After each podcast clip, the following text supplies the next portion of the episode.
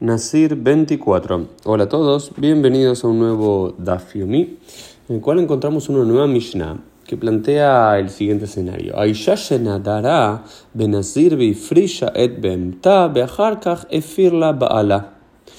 ¿Cuál es el caso que viene a discutir la Mishnah? Es el siguiente. Dice, ¿qué pasa si una mujer hizo un neder, una, un voto que se va a convertir en una nezirá, en una nazarea, y para ese fin ya separó dentro de todos sus animales los animales que iba a necesitar para en un futuro traer el korban hatat y el korban olá, los dos tipos de sacrificios que tenía que traer un nazir cuando terminaba su voto de nezirut. Esta mujer simplemente en vez de separar estos animales a futuro, ya los separa de entrada.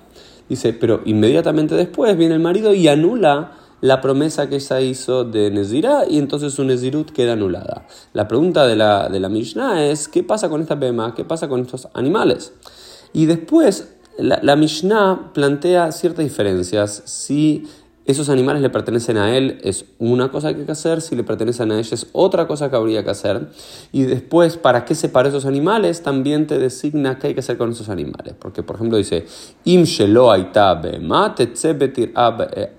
Dice que si bien esa mujer ya no tiene que hacer el voto de Nezirut y por en consecuencia no tiene que entregar esos sacrificios al final de su periodo, como esos animales ya fueron consagrados y le pertenecen a la propiedad de él, no pueden ser desconsagrados del todo y usados para cualquier fin, sino lo que uno debería hacer es tetzebetir eba eder, es decir, tiene que salir a pastorear junto a todo el resto del rebaño hasta que tenga alguna ah, impureza, hasta que tenga algún defecto y por tener ese defecto no puede ser entregado al templo como sacrificio y puede ser consumido para otros fines.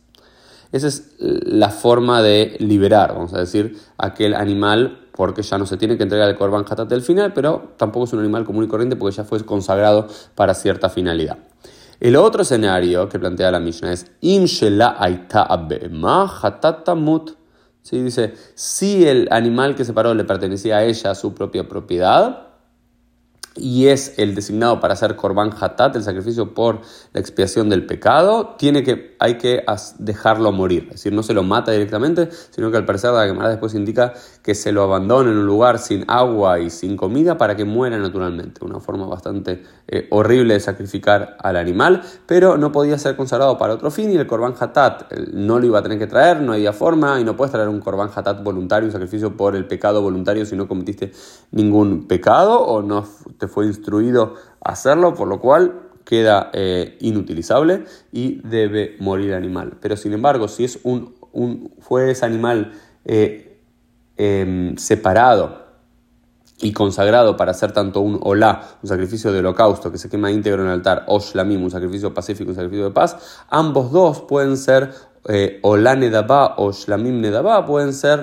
pueden ser voluntariamente eh, pueden ser sacrificios voluntarios, por lo cual se los puede traer al templo sin ningún problema y se trae ese animal como de costumbre, más allá de que eh, no, la mujer no tenga que traerlos hacia el final de su periodo de Nezirut, sino que puede traerlos eh, como un sacrificio voluntario. ¿no es cierto? esto fue un poquito del DAF Yomi del día. Nos vemos Dios mediante en el día de mañana para seguir discutiendo esta quemada.